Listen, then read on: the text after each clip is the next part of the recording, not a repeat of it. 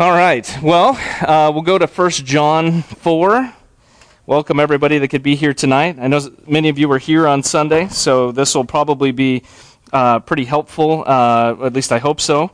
Uh, just as we go through, and and uh, just want to bring again some clarity uh, to some of the things that we talked about. We're going to read through 1 John 4. It's about 21 uh, verses. So uh, if you guys are are, uh, are open to there already, I'll get there here too, and we'll get uh, we'll get started. Uh, I feel like I um, feel like I got one of those adult things to that reminded me I'm getting older. So um, I almost wasn't sure if I was going to be here tonight. Uh, I had to go to uh, to the doctor today and have a procedure, a colonoscopy and an uh, in, uh, endoscopy, I think they call them.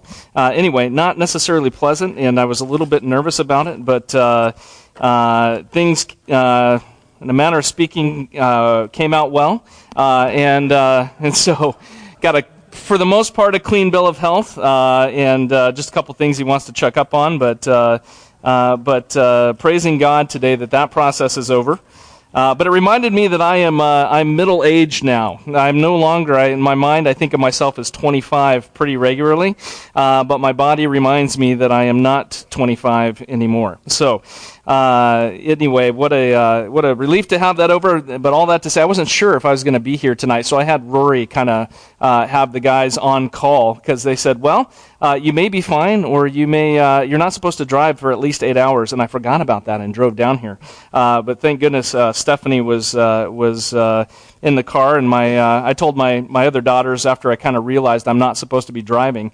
I said, "Well, at least you can take comfort in this. First of all, mom's in the passenger seat, so she's got that covered. But I still drive better than than Janae, even with uh, under the influence of narcotics. So, uh, anyway." Not narcotics. It was the stuff they gave you to pass out. I've never been through that, by the way, which is pretty impressive I was a little worried about it because I've never been under anesthesia. And I don't know how many of you guys have had any procedures that required uh, anesthesia, but um, uh, I'm talking to her for one minute. She said, I started your drip. Go ahead and turn on your side and bite down on this thing. And I don't remember a thing after that. It was just, and then I woke up. And it was pretty impressive. Uh, just like taking a, a quick nap. So, uh, all that to say, I'm glad to be here tonight, actually. Uh, and that I'm feeling well and in good spirits. And with that, let's jump into 1 John 4. We'll read it uh, together, and, uh, um, and then I'll, I'll kick off a few things I wanted to talk about in more depth. Uh, starting with verse 1 Beloved, do not believe every spirit, but test the spirits to see whether they are from God. For many false prophets have gone out into the world. By this you know the Spirit of God. Every spirit that confesses that Jesus Christ has come in the flesh is from God. And every spirit does, that does not confess Jesus is not from God. This is the spirit of the Antichrist, which you uh, heard was coming and now is in the world already. Little children, you are from God and have overcome them, for he who is in you is greater than he who is in the world. They are from the world, therefore they speak from the world, and the world listens to them. We are from God. Whoever knows God listens to us. Whoever is not from God does not listen to us. By this we know the spirit of truth and the spirit of error. Beloved, let us love one another, for love is from God, and whoever loves has been born of God and knows God. Anyone who does not love does not know God, because God is love. In this, the love of God has, was made manifest among us, that God sent his only Son into the world so that we might live through him. In this is love. Not that we have loved God, but that he loved us and sent his Son to be the propitiation for our sins. Beloved, if God so loved us, we also ought to love one another. No one has ever seen God. If we love one another, God abides in us, and his love is perfected in us. By this we know that we abide in him, and he in us, because he has given us of his Spirit. And we have seen and testified that the Father has sent his Son to be the Savior of the world. Whoever confesses that Jesus is the Son of God, God abides in him, and he in God. So we have come to know and to believe the love that God has for us. God is love. And whoever abides in love abides in God, and God abides in him. By this is love perfected with us, so that we may have confidence for the day of judgment, because as he is, so also are we in this world. There is no fear in love, but perfect love casts out fear. For fear has to do with punishment. And whoever fears has not been perfected in love. We love because he first loved us. If anyone says, I love God, and hates his brother, he is a liar. For he who does not love his brother whom he has uh, seen cannot love God whom he has not seen. And this commandment we have from him whoever loves God must also love his brother. Amen? All right. Well, as I mentioned, there were a couple things uh, in particular that I wanted to, to draw out. And if we go back up to, um, to the first part of 1 John 4, we see that John is clearly uh, writing this to, to believers. Uh, and most of the epistle is written uh, from that perspective. He's writing. Uh, and, um, and John is very, very protective uh, of, of the truth. He's very protective of Jesus. We talked a little bit on Sunday uh, that John was, uh, was a man who, like few others in all of history, uh, walked with, uh, with Jesus directly and in such a powerful way. We know from reading the gospel stories that, that Peter, James, and John uh, were, uh, were in Jesus' inner circle, even more so than just the 12. Those, uh, they got to experience so much with him. Uh, we know that John refers to himself as the disciple Jesus loved. We know Peter and John had some competitive things going on there, competing for uh, Jesus' affection and attention. Uh, we know that, that there was a, almost a competitive friendship going on there. Uh, and uh, and I even recall just in my mind off the top of my head, just thinking about uh, you know um, the rumor going around that hey John's going to live forever, pretty much. And Peter's like, is that true? And Jesus says, what's that to you, Peter? Uh, if that's the case or not. And then John, you know, at the end of his uh, of his gospel, there reiterates that not that that's actually what's happening here. I think John probably realized, hey, I'm 85 or 90, I'm getting ready to go. Uh, but but it was interesting that those guys had such a unique relationship and I would say friendship with Jesus. Um, and uh, what an amazing thing that must have been when they realized the, the extent of who Jesus actually was. And writing back, we see in John's gospel, we see in, uh, in the epistles that John really has a, a strong um, love for Christ. Uh, if you read the Gospel of John, the level of detail that's there when you look at. I, uh, Blaine, were you at that uh, at that um, Spurgeon Fellowship that we went to? That, we went to one, and, and this was the first time that this was really illuminated for me. But you look at the example of the Passover supper, and John describes every move that Jesus makes in detail, almost like he's recalling it, uh, you know, and reliving the experience in that moment. And we realize John's probably an old man as he's writing uh, that uh, that gospel. Uh, and you just think about that, and he's recalling this, this level of detail that you don't just see when somebody's conveying a story. And it's just a beautiful picture of, you know, John is just in his mind reliving that moment that he was there with, with Jesus. And, uh, and so it's no wonder that John is such a, a, a big defender uh, of the truth and of trying to make sure that, that there's, these heresies are starting to arise even at this early juncture of, of, of the church in this, this short amount of time since Jesus has ascended. He's, he's already coming against uh, opposition, and uh, we're going to look at that a little bit and, and relate that to, uh, to today.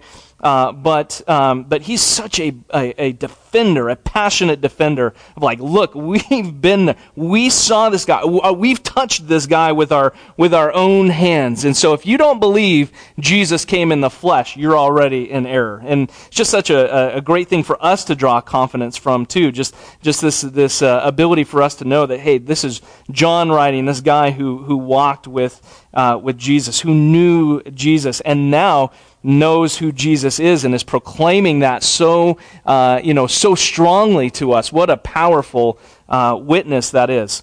Uh, as many of you also were here on Sunday, I, I, talked to you about how First John, as a book in general, has has played such an important role uh, in my life. So I am very uh, passionate. I'm very uh, um, grateful for John's letters.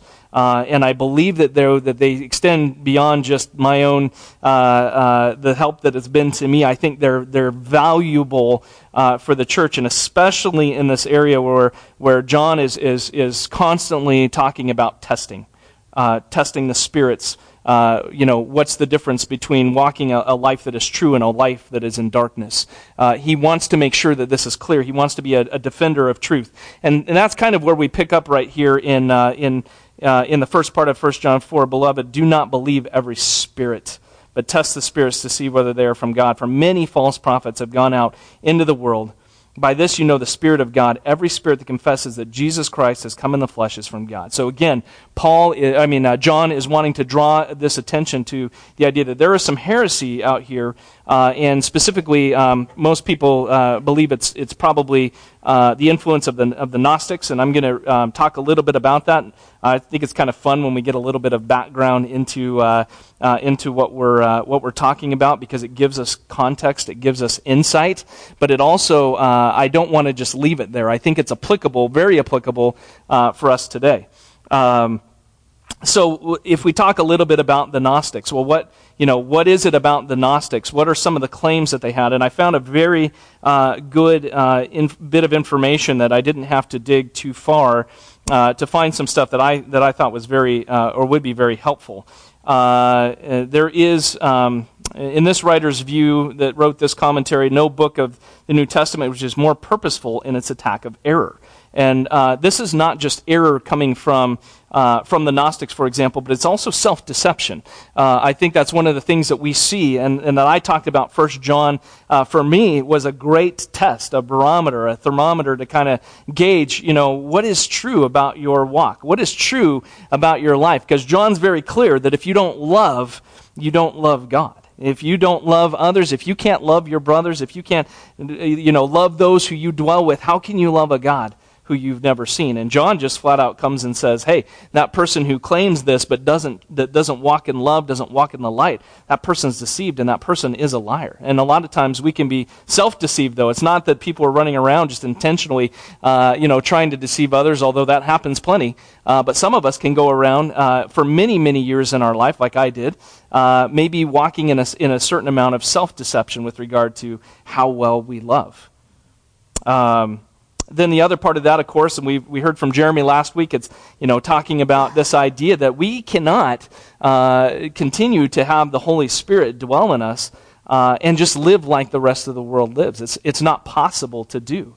When the Holy Spirit, when God's seed abides in us, John tells us clearly, like, look, you cannot just go around uh, and just make a practice of sinning, doing what you want to do. It's impossible because God's seed abides in you. So if you're doing that, whoa, wait a second, we need to take a closer examination at what's going on here. Uh, and I'm just so appreciative to John for that uh, because he gives us some very simple but effective tests that we can apply uh, to our walk, but also he's giving us some tests that we can apply to others who, uh, who are claiming to be in Christ.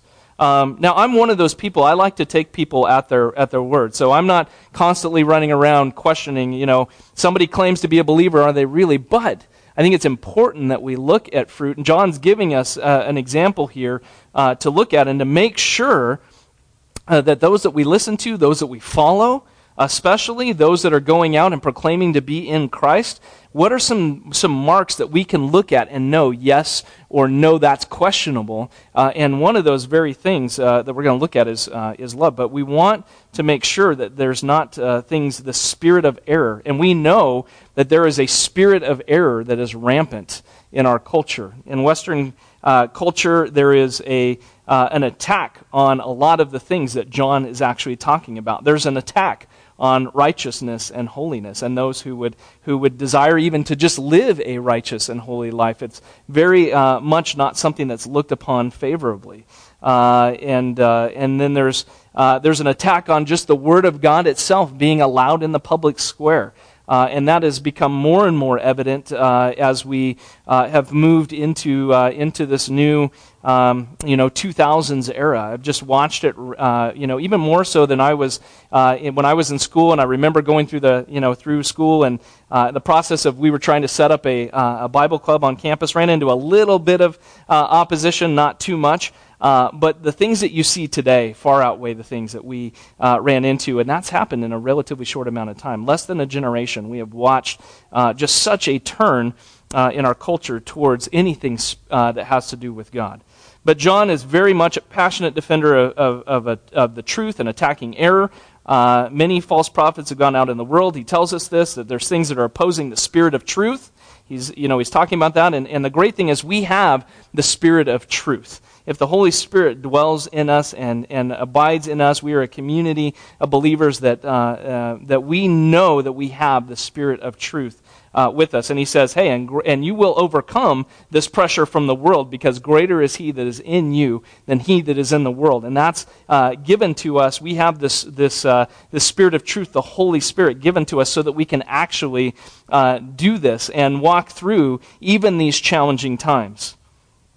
Uh, uh, he talks a little bit about the Antichrist spirit, and, and quite honestly, anything that denies Jesus is the Christ, but anything that denies what I would say John is attacking here with the Gnostic claims of, the, of uh, is he's, he's specifically calling out uh, the flesh. He references that. Why does he reference that?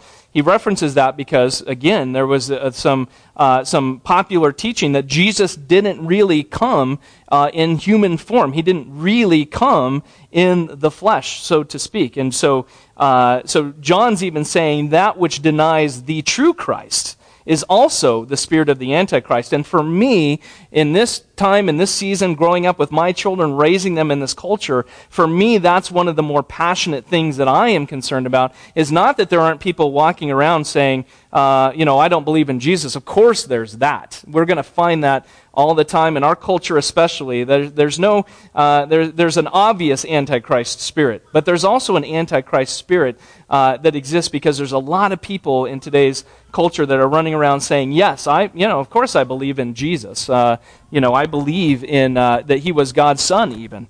Um, but they don't necessarily believe or represent the jesus that we see in scripture. There are several cults that walk around and knock on doors that represent a Jesus uh, that, that sounds very close until you start to dig underneath a little bit there uh, to find out that that's not really the Jesus that we see, but to the common person or even to somebody who's untrained in what the Bible says and, what, and, and knowing what the truth is, uh, that could very much sound like somebody who's not denying Jesus, and yet that can be just as much an antichrist spirit. And so that's, I think, where, where kind of wanted to draw and bring some clarity uh, from Sunday, or, or maybe dig into it a little bit deeper. So if we were to look at this, uh, and we were to look at this, John calls those people deceivers in the Antichrist. So it's not just whether or not they claim Christ, but also that they claim a true Christ. That's very, very important distinction. Uh, so he's writing and defending passionately. He's writing to the churches. Uh, and we know that there was this, uh, this, this heresy of Gnosticism. Uh, there's a couple others that are very similar, some similar characteristics. I don't want to get too deep into that. So we'll just take a look at Gnostic claims in particular.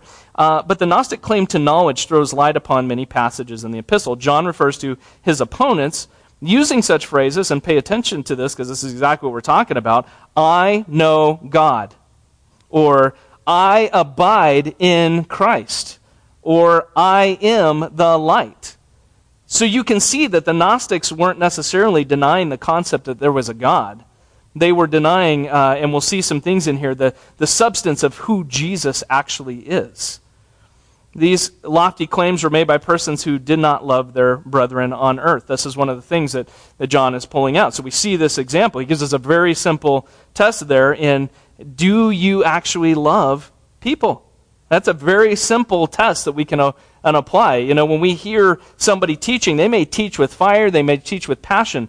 But the thing that I'm looking for as I hear that, even before I give them my ear, is do I see that you love? You know, do I see that, that, that your life exhibits an aroma of Christ? And I mentioned that a little bit on Sunday. That's actually um, taken the place of a lot of the things that I listen to now and that I read even uh, before I just sit down and read uh, the latest uh, book on theology or the latest uh, you know book in, uh, that's come out that that uh, talks about some aspect of church church life, church growth, any anything like that. One of the things, even missions for that matter, I want to know and understand and look and see this person lives and walks in a way that's followable. This person walks in a way that's in line and in step with Scripture. Does that mean that they're, that they're error free? No, of course not. But it's setting forth a, a precedent for me that my time uh, and also protecting what I, you know, what I take in is important to me. And I want to know that as I'm spending time uh, reading and following uh, and listening uh, to these ideas that they're from people that I can look at and, and admire and say, yeah, I can see uh, examples of what they're claiming lines up with what I see, at least so far, in Scripture. And that's an important thing that, that's, that's become a filter for me in what I choose to listen to on the, on the internet in terms of teachings, uh, and also what I choose to read there's a lot of great teachers out there. If you have any questions, you know, uh, and you ever are wondering about that, uh, you're, you're always welcome to, to talk to any of us, and I'd gladly share with you my, you know, my thoughts and ideas. But I think this is, as I mentioned on Sunday, another powerful thing about the local church. You know, we, uh, we uh, exist to, to grow and to walk with one another. That's one of the, the beautiful things about, about the body of Christ. Um, Matt Chandler, who's a great teacher who I like to listen to from time to time, uh, isn't responsible, in a sense, in the day to day walk of how you walk and live your life. So while you may glean great things uh, from some of these teachers that you listen to, uh, it's really important to understand that, that that does not replace ever the importance of, of, the, of the local church and us walking through this together. As, as uh, Bill was talking about, we're, we're watchmen and we keep watch over one another. You guys keep watch over us as we teach to make sure that we're not presenting doctrine that is, that is incorrect, just as much as we uh, strive by the Holy Spirit to also do that and protect doctrine, right?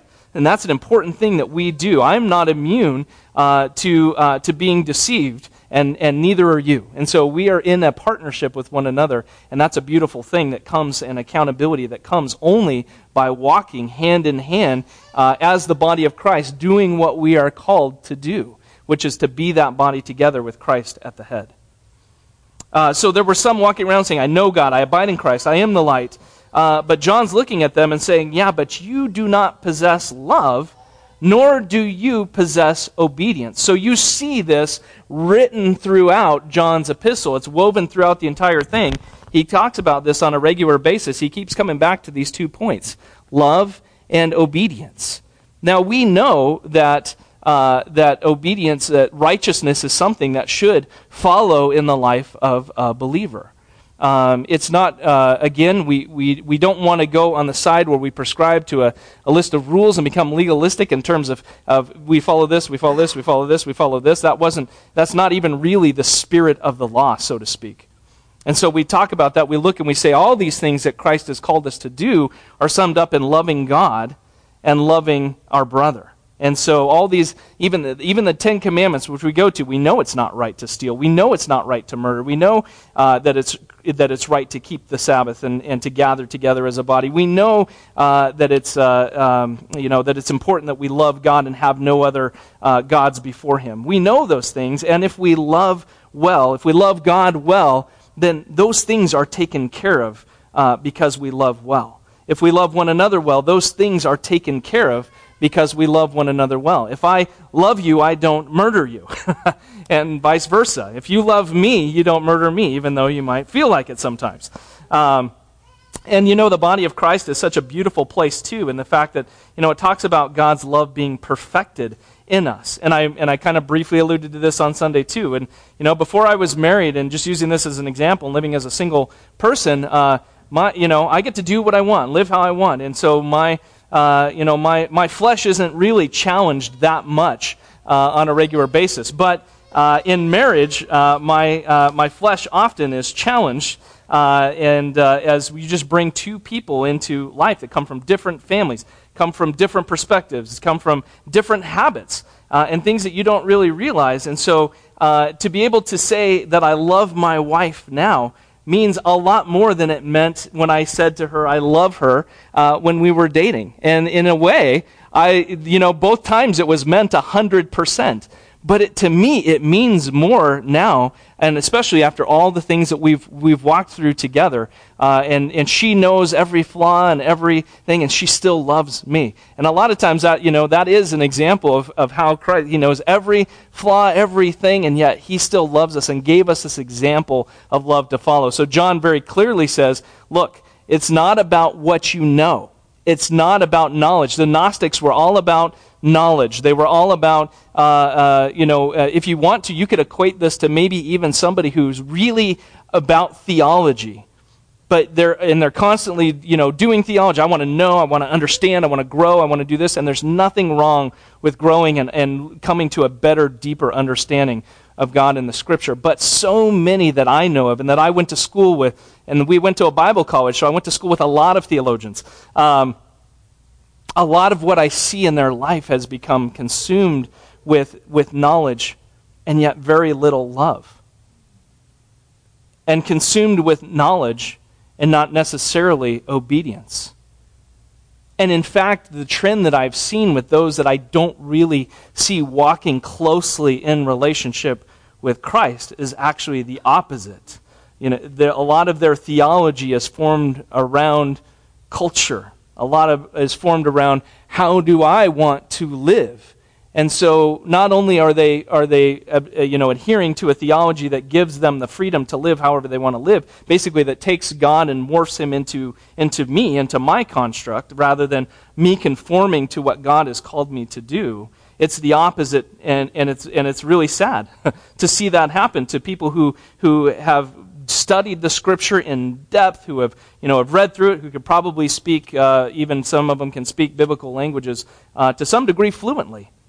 But if you're using the Greek to come back so that you can live how you want to live, rather than using Greek to understand, how God is calling you to live, that's still a problem.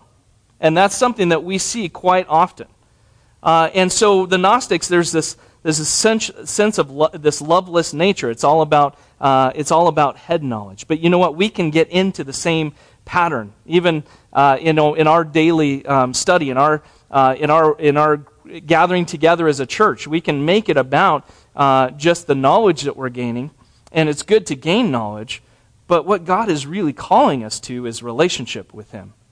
You know, it's interesting that that uh, that John tells us that in order to love, we have to abide in Christ. And if God's love abides in us, then we will, it will be because we abide in Him and He in us, and we in, you know, with one another in that. And that's the, the opportunity for God's love to be perfected in us. And so um, the Gnostics weren't like that. The Gnostics were, uh, you know, were more about knowledge than they were about love. They were more about knowledge than they were about obedience. And, and friends, that's pretty rampant in our own culture, uh, even among what we would call church circles, uh, or Christendom, if you will, as a, as a whole. There's a lot of that that happens. Uh, and, uh, and so that's one thing that John gives us right away as some tests that we can be on guard for. Hey, are those people who are, you know, that sounds great. You know, I, I love what I'm, what I'm seeing there or hearing there at first, but let me look at their life. You know, is that something that I can follow? You know, a lot of um, a lot of people uh, uh, are critical uh, of David of David Platt. You know, if you go online and, and do a search for the Radical book, you'll find all kinds of reviews, and a lot of so-called uh, you know uh, Christians just will rip and tear apart. And there are so many people who are just out on the internet to blog. And again, this should be one of the tests that we look at: uh, is that they will throw stone after stone after stone. But the question that I have when I see that is, well, what are you doing to love? You know, are you most of these people that I see uh, are not necessarily you know advocating Uh, um, uh, uh, going out and loving people. They're not about the, bis- the mission of the kingdom and the, and, the, and the commission and going out and going into our communities. And a lot of it just becomes about arguing, and, and which to me comes down to a lot about pride. Uh, and, uh, and so uh, when you see a lot of that happening, you can see that there's a lot of these out there that, that they're very critical of something that calls people to simply follow Jesus. Uh, and the reason why I use David Platt as an example is, again, as I'm looking through my filters, uh, one of the things I see is a guy who, uh, who loves people and who gives up the things of this world to go and to follow what he believes to be true. And so when I look at people who I'm going to at least give an ear to, that's becoming a lot of my criteria is not so much what do you know or how smart you are, but, but can I look at your life also and see the mark and the aroma of Christ? Do you really believe what you're telling me? That's what I want to understand. You know, uh, do, do you really represent a picture of what, what Christ calls a believer in the gospel? Uh, I want to know that. I want to understand that before I lend you too much of my time uh, and my ear. Um, so that's something that you know that we can look at with the Gnostics, and I think we can draw on. Uh, and uh, so there was a lot of um, this this issue of knowledge versus love.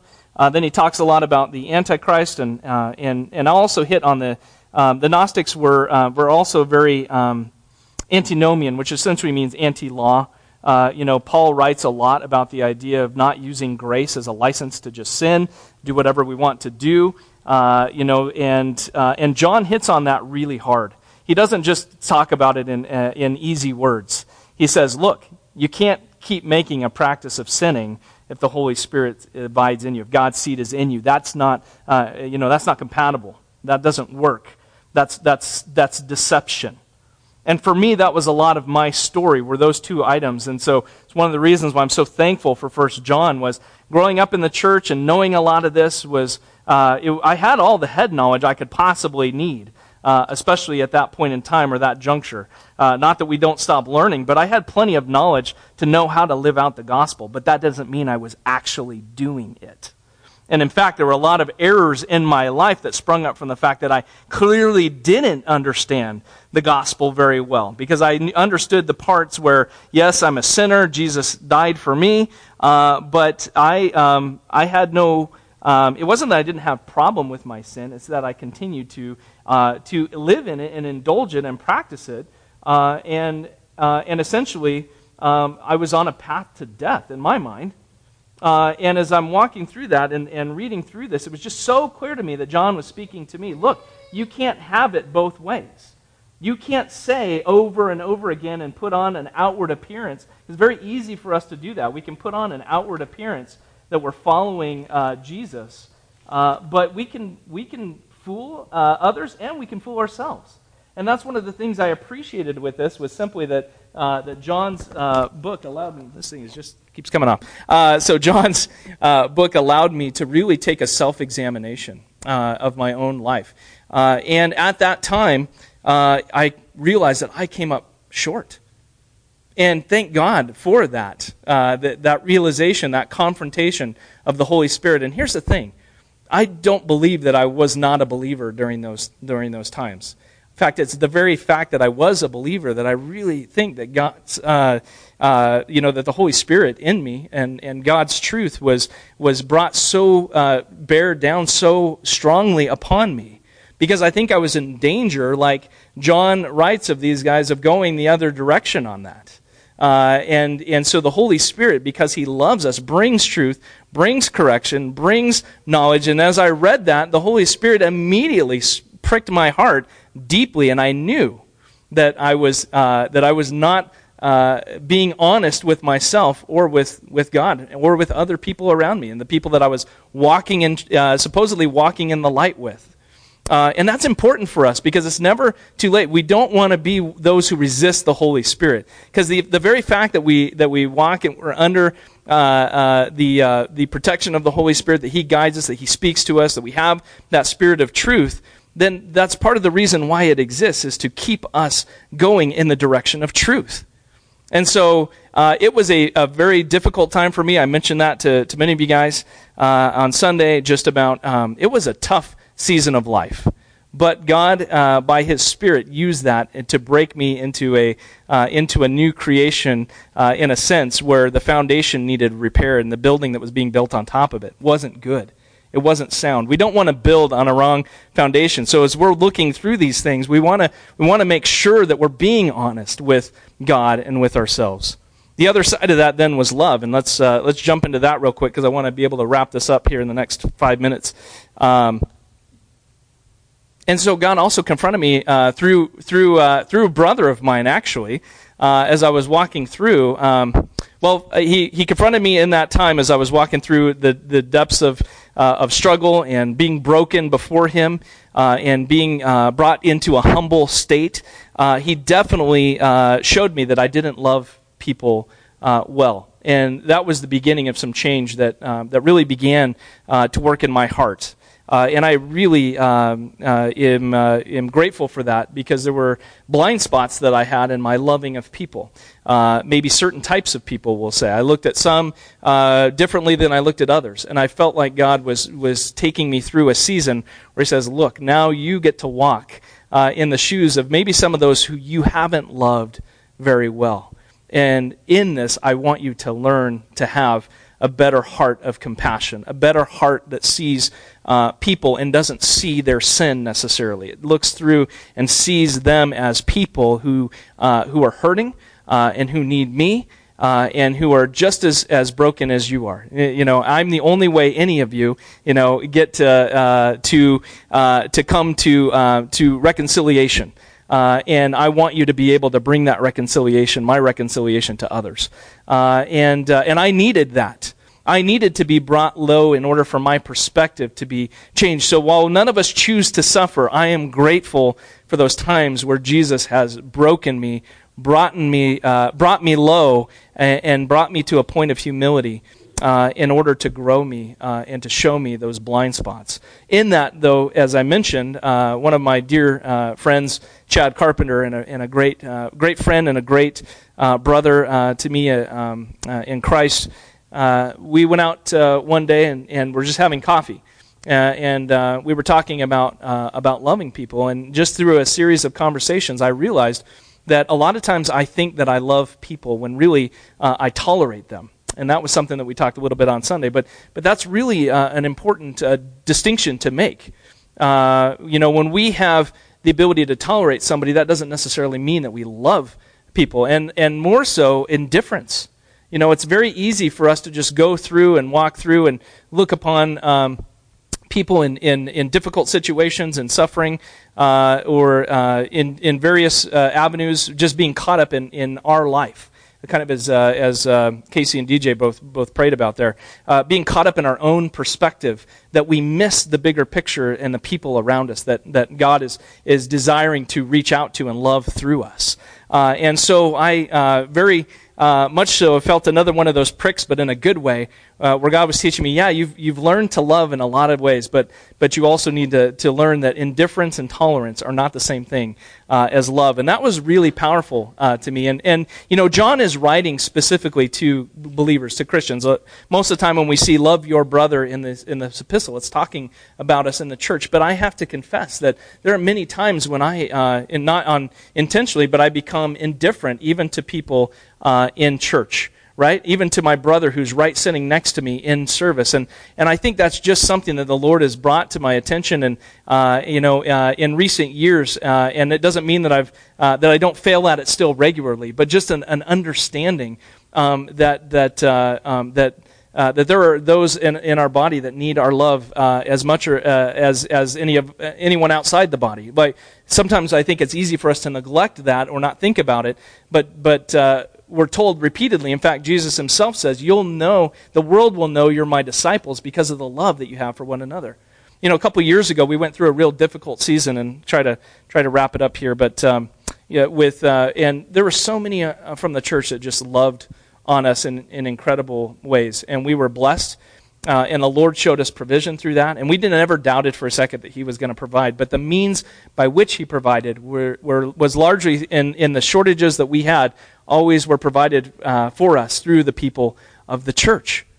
And what a, an amazing blessing that was to see the body of Christ in action, in love, and how much that shaped my own desire. It's interesting when you walk through those things, how sensitive you become to others that are walking through a similar situation. So, uh, so um, you know, in that, it's it's a good thing when we are are the body of Christ to one another, that where we provide where others lack, and vice versa we all go through seasons, and some of us uh, may be blessed enough where we never have to walk through that. But we all tend to go through seasons where there's, there's times of, of plenty, and there's times where sometimes we're in need. And the beauty of the body of Christ and what John is saying is if you can't love one another internally, uh, then, then, uh, then there's a problem. You know, if we, if we look at our brother in need and turn a blind eye, that should be a red flag to us right away that we're not walking in truth. That's deception. Uh, and so, um, you know, it's, it's really difficult to love a world that's lost outside uh, of the four walls of the church if we cannot learn what it means to love one another first inside the church. And we're really called to do both. It's not an either or. Uh, so, my admonishment, my encouragement is just that we as believers would be sensitive to looking for opportunities uh, to, to show that love to one another and, and, uh, and understand that we will fall short so that we also would have a lot of grace with one another. God's love is being perfected in us. It's not that we're perfect yet, it's being perfected in us. And as we do these things, as we love one another, uh, we become more like Him, and more and more His love is perfected in us, and more and more a world in need of that love. Regardless of what they look at and say, regardless of, the, of, the, uh, of even the false accusations they make, may, may they not be able to look at us and say that, see, they don't love each other. That would be the worst testimony that we could offer, would be that we don't love one another. And I, am proud to say that um, I don't think that's a problem for this body. But that also said, I think we have a lot of room that we can continue to grow in that. Stephanie and I have felt very loved by this body through the years. There's times where in our flesh we, we can feel neglected like everybody else can, but the truth is we have been well cared for uh, by this body. And God has shown us his love in this body, and, uh, and we need to do that for one another. Uh, last but not least, and I really am wrapping it up right now, uh, is that uh, I wanted to touch on something that you know that's that's uh, that's common when we when we run through a book like First John that has a lot of difficult things to, to read through and and uh, difficult meaning they're not necessarily things that even the world finds popular. It's not popular to say, hey, you need to walk in righteousness, and that you will walk in righteousness. You will practice righteousness. John says if you are in Christ you will practice righteousness. That doesn't mean we won't fail. Uh, you know, we're going to fall on a regular basis. But thank goodness we have an advocate with the Father who's already paid the price, who already said, My righteousness is imparted on you. You also now go, my spirit lives in you. You go and live righteous as well. So when we're not doing that, we're in disobedience to what God has called us to do. Uh, but that said, um, there was a time uh, you know, I don't fear anymore uh, because I know I have, you know, relationship with Christ. I walk with the Holy Spirit. I don't fear uh, those times when, uh, when I fall. And we shouldn't have to walk in fear. And I think that's one of the things that John is saying uh, to us as well. As we end near the end of the chapter there, he's talking about there, that perfect love casts out fear. Fear exists because of punishment. And, and so if we're walking in fear, that should be a signal to us or a concern to us that we should have uh, uh, an opportunity for self examination. Because the truth is, we will all fail. We all uh, will, will fail at loving one another from time to time, probably more regularly than we want to or ought to. We all fall and, you know, and make mistakes and, and, uh, and sin on a, on, a, on a somewhat regular basis. Uh, but John's writing these things, even in, his, in the first part of his book, he says, Look, I'm writing these things to you so that you won't sin. But when you do, praise God, you have an advocate with the Father. But that is not a license for us to just go and live unrighteous, unholy, however we want to live. Uh, but we also shouldn't walk uh, unconvinced of, our, uh, of, our, of the truth of, of our standing within Christ. And that's one of the beautiful things about this book is John said, look, you can have certainty. You don't have to walk around in fear. You don't have to be concerned. And that's a lot of why he writes this letter to us. So my admonishment as we close is just if that's, uh, you know, if that's something that, that was troubling to you at all, like it was, you know, I went through a period of time in my life where uh, I genuinely was afraid when I read this. And you know what? That was a good thing for me. But it brought me back to a place of understanding uh, that I uh, was walking in my own deception for a season. And God brought me back into walking in the light and walking in truth.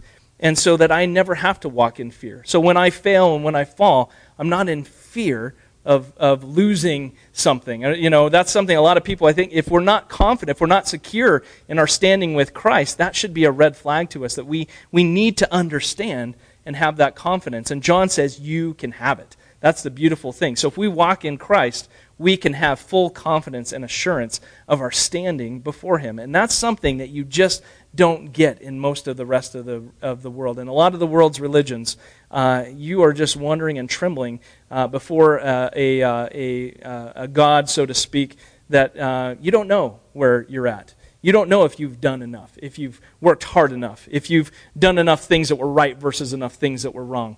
Thank goodness that we don't have to live by that at all. That we have the righteousness of Christ imparted to us, and we can walk in the truth, and we can share that love and that hope with others, and we can have full confidence of our standing. And here's the thing if the Holy Spirit dwells in us, regardless of how much we fall and fail, we have the confidence of that standing by the very nature that we have His presence. So I didn't want that to be something, I know these a lot of a lot of tough stuff in here, but I wanted to make sure also that none of us leave uh, ever wondering about our standing of where we are at. Uh, if we are with Christ, if we have the Spirit dwelling in us, then we are His children, and we've been given the right to be called the sons of God. What an amazing privilege that is. And, and in that perfect love, it will cast out fear. The only one who brings fear and condemnation comes from the evil one, who, uh, who would love to come in and, and, uh, and to cause confusion and to create fear and doubt uh, but we can stand in full confidence in our walk with Christ. And that was just an, uh, an, admonishment that I didn't get to as much as I wanted to on Sunday. So I want to make sure and bring that uh, today, that we can have that confidence. And if you don't, come talk with us, pray with us. We want you to make sure that you have that confidence in your walk with Christ too, that you know that you are in Him and that you walk and that the Spirit walks with you too. And we have that Spirit of truth. If we have that, uh, then we will recognize, hopefully, or be able to spot the error that this culture and that this time of the Antichrist spirit, if you will, that's growing stronger and stronger, uh, it should become easier and easier for us to recognize uh, because it's growing strong. and, uh, and, it's a, and our ability to recognize that, though, uh, comes from walking in the truth. And, uh, and so uh, use these tests as you walk in, in truth. Use these tests with those that you walk with um, also, and from those that are in the world that claim to be in Christ. All right, let's pray. Heavenly Father, we thank you for tonight. Thank you for an opportunity to come together and, uh, Lord, to dig in a little bit deeper into 1 John 4 and, and uh, uh, God, just to, to come to a knowledge of even how does that apply in our, in our day, in our culture. Lord, we know that there is a strong uh, voice of opposition to all things God, especially things that, that, uh, uh, that you speak clearly about in your word, and yet people do not want to, uh, to hear. Lord, and, and there's a move even among what we would call the more progressive uh, side of Christianity that really isn't Christianity at all. They don't look at a Jesus that looks like the Jesus that we have in Scripture. And so, Lord, we just pray that you would guard uh, our minds and our hearts against that. And Lord, that you would also uh, protect uh, the truth from those that would be under the influence of, of poor teaching, of those who look at a, at, a, at a Christ and present a Christ that's different than the Christ that we clearly see in Scripture. Lord, we, uh, like John, want to be passionate defenders of the truth, but we also want to,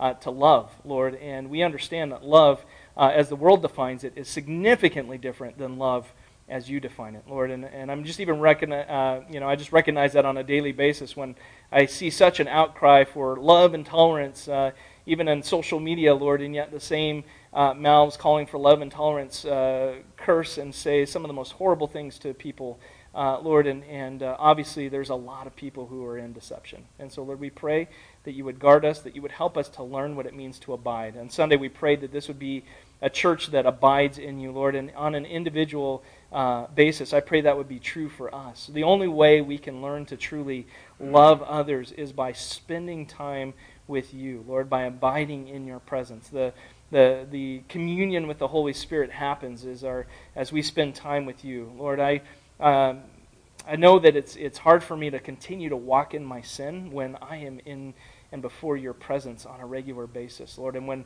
uh, and when the temptation to sin comes, that I would run to your presence rather than, than uh, attempt to hide from it, Lord. We don't want to walk in, in fear and, and shame and even doubt uh, at your return. We want to have our heads lifted high, saying, Look, our King is here.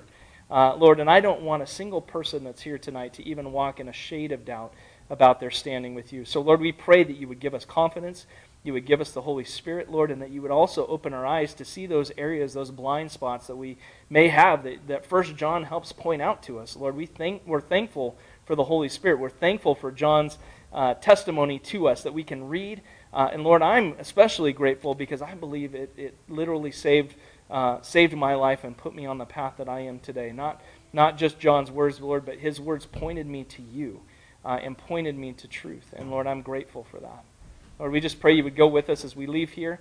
Help us to love uh, one another. Help us to love a lost world that so desperately needs to hear about you. And Lord, give us power to overcome. You don't want us to be in bondage. You want us to be free uh, from those chains of sin. And Lord, we can be free from those. Not necessarily will we always be free from temptation, but God, you give us the ability to have freedom and to walk in righteousness. And so, Lord, we pray that you would do that in us. And that only, again, comes from fellowship with the Holy Spirit. We thank you for that, Lord. We need you. We confess that we need you. We can't do it on our own. And we ask this in Jesus' name. Amen.